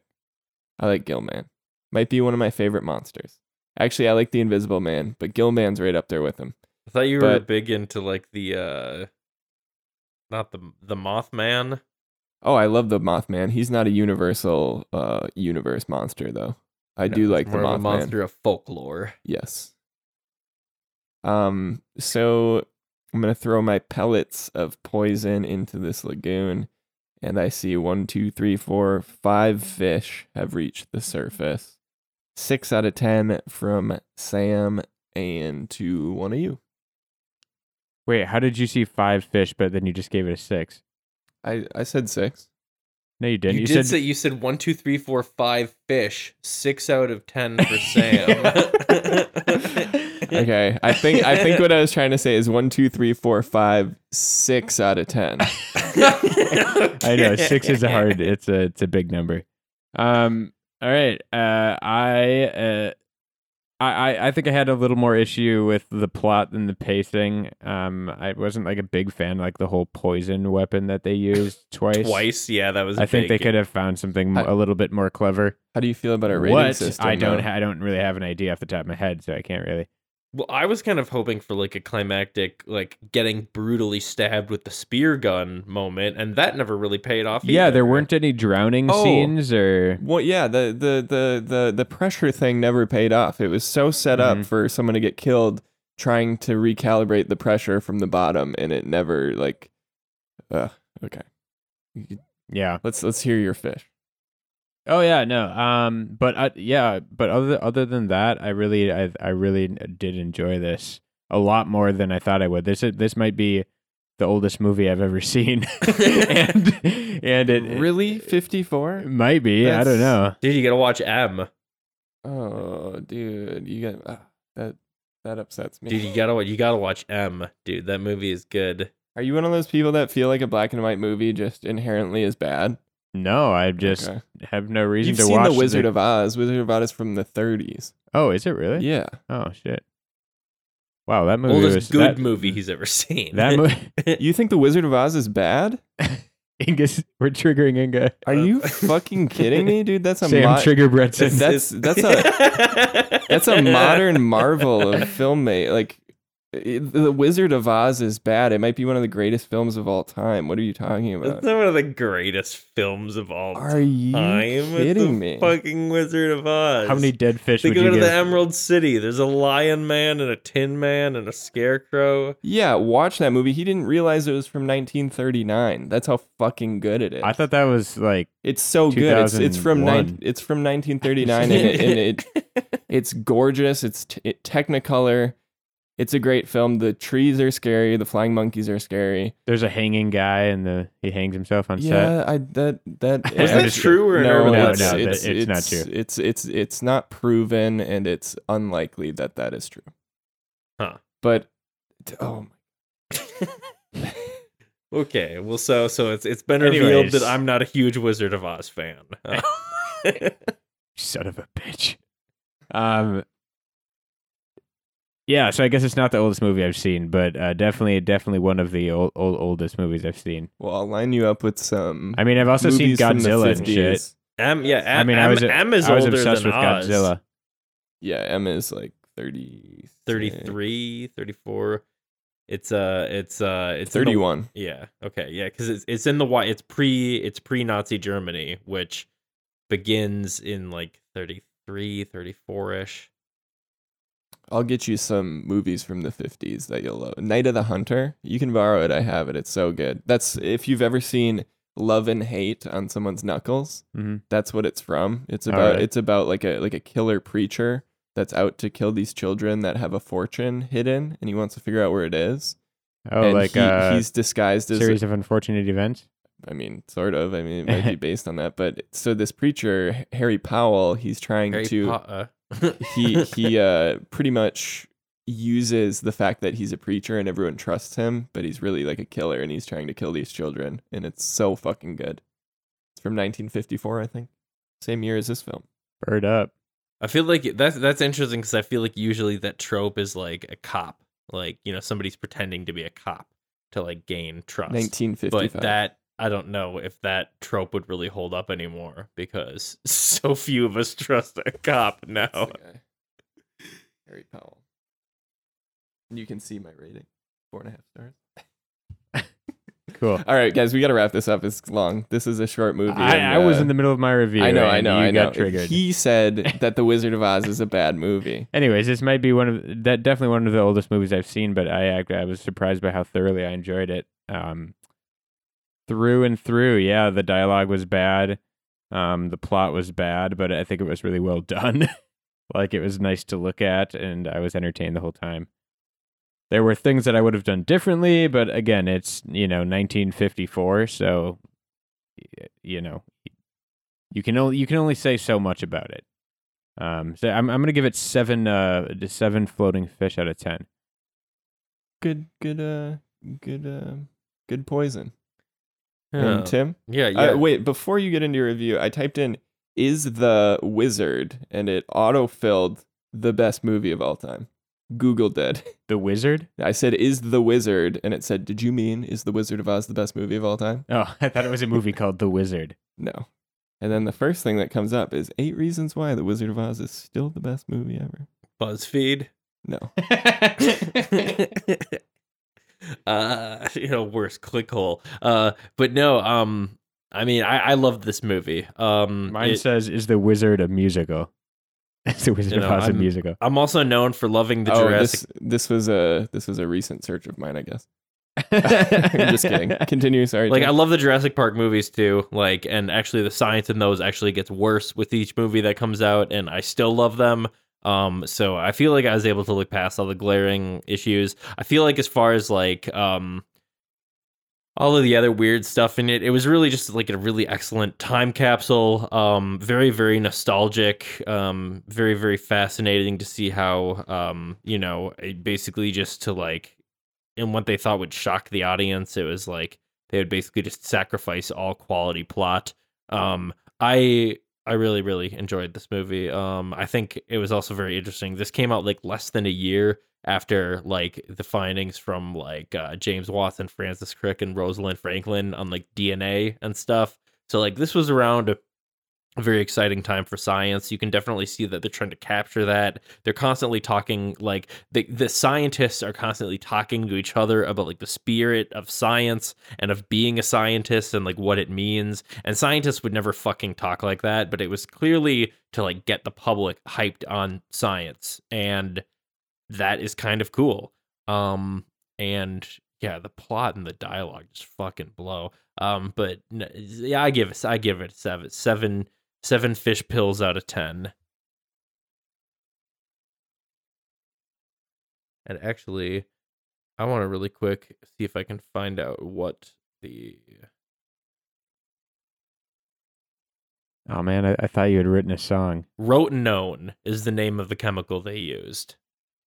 Ah, so with the rotenone in the water, seven fish reach the surface for Tim. Um, yeah, uh, it, yeah, it was it was enjoyable. I'm glad I watched it. I I I do want to watch like the rest of the Universal uh universe, like the horror, the monsters I universe. I just want to watch the Brendan Fraser mummy movies. I want to watch The Blob. Just because that just sounds funny and I have no idea what it it's like the original Blob. Yeah. I I don't think that's a Universal monster. Is it not? No. Is that supposed to be a scary movie? Yeah. Yeah, I don't think the Blob is a universal classic monster, but it is from around like similar. I I, I mean I think it's after, but uh, yeah. So the the universal classic monsters are Dracula, Frankenstein, the Mummy, the Invisible Man, the Phantom of the Opera, the Wolf Man, and the creature from the Black Lagoon. The Phantom of the Opera? Really? Yeah. What? Not even a monster. That's the whole point of the movie. He's a beautiful man with a tender soul. All right. Well, uh, I think that just about do does it for this uh, this uh, movie. But I do just want to add this little factoid that the that the uh, Library of Congress has called The Wizard of Oz the most watched film in history. How can So- they prove that? Take that in whatever way you would like to. I'm gonna take it as a lie because I think in the, in the age of streaming, I just don't think that that's possible. that Yeah, I don't I don't think they they If- clearly don't know how many if Dra- times if that I've, I've seen Donnie eclipsed the Darko. Beatles, like there's no way that this is. They clearly don't know how many times I've seen Donnie how many times I watched Donnie Darko when I was stoned when I was like 19 years old. oh, this movie is so good. Oh, dude, I need to get the DVD, the director's cut, so I can see like the computer animated water scene. no, and then you get the director's cut and he just explains it all and you're like, God damn it. Yeah, the the additions in the Donnie Darko director's cut, like they add like title cards that like gives you chapters from that book that the that old woman gives him, and it doesn't really add much to the movie. It actually kind of makes it worse, in my opinion. there but, are uh, things about it I liked, we but we need kind of to we, we need to wrap up. We're getting kind of long here. So uh, join us next week when we uh, review The Wizard of Oz. we're growers, not showers. What? I don't know. um no we're not doing the wizard of oz next week we actually got we've got a we've got a a, a fun one next week another lesser artist borrow coming to you all so join us next week first week in february Come hungry, and leave hungrier. Horny a doctor.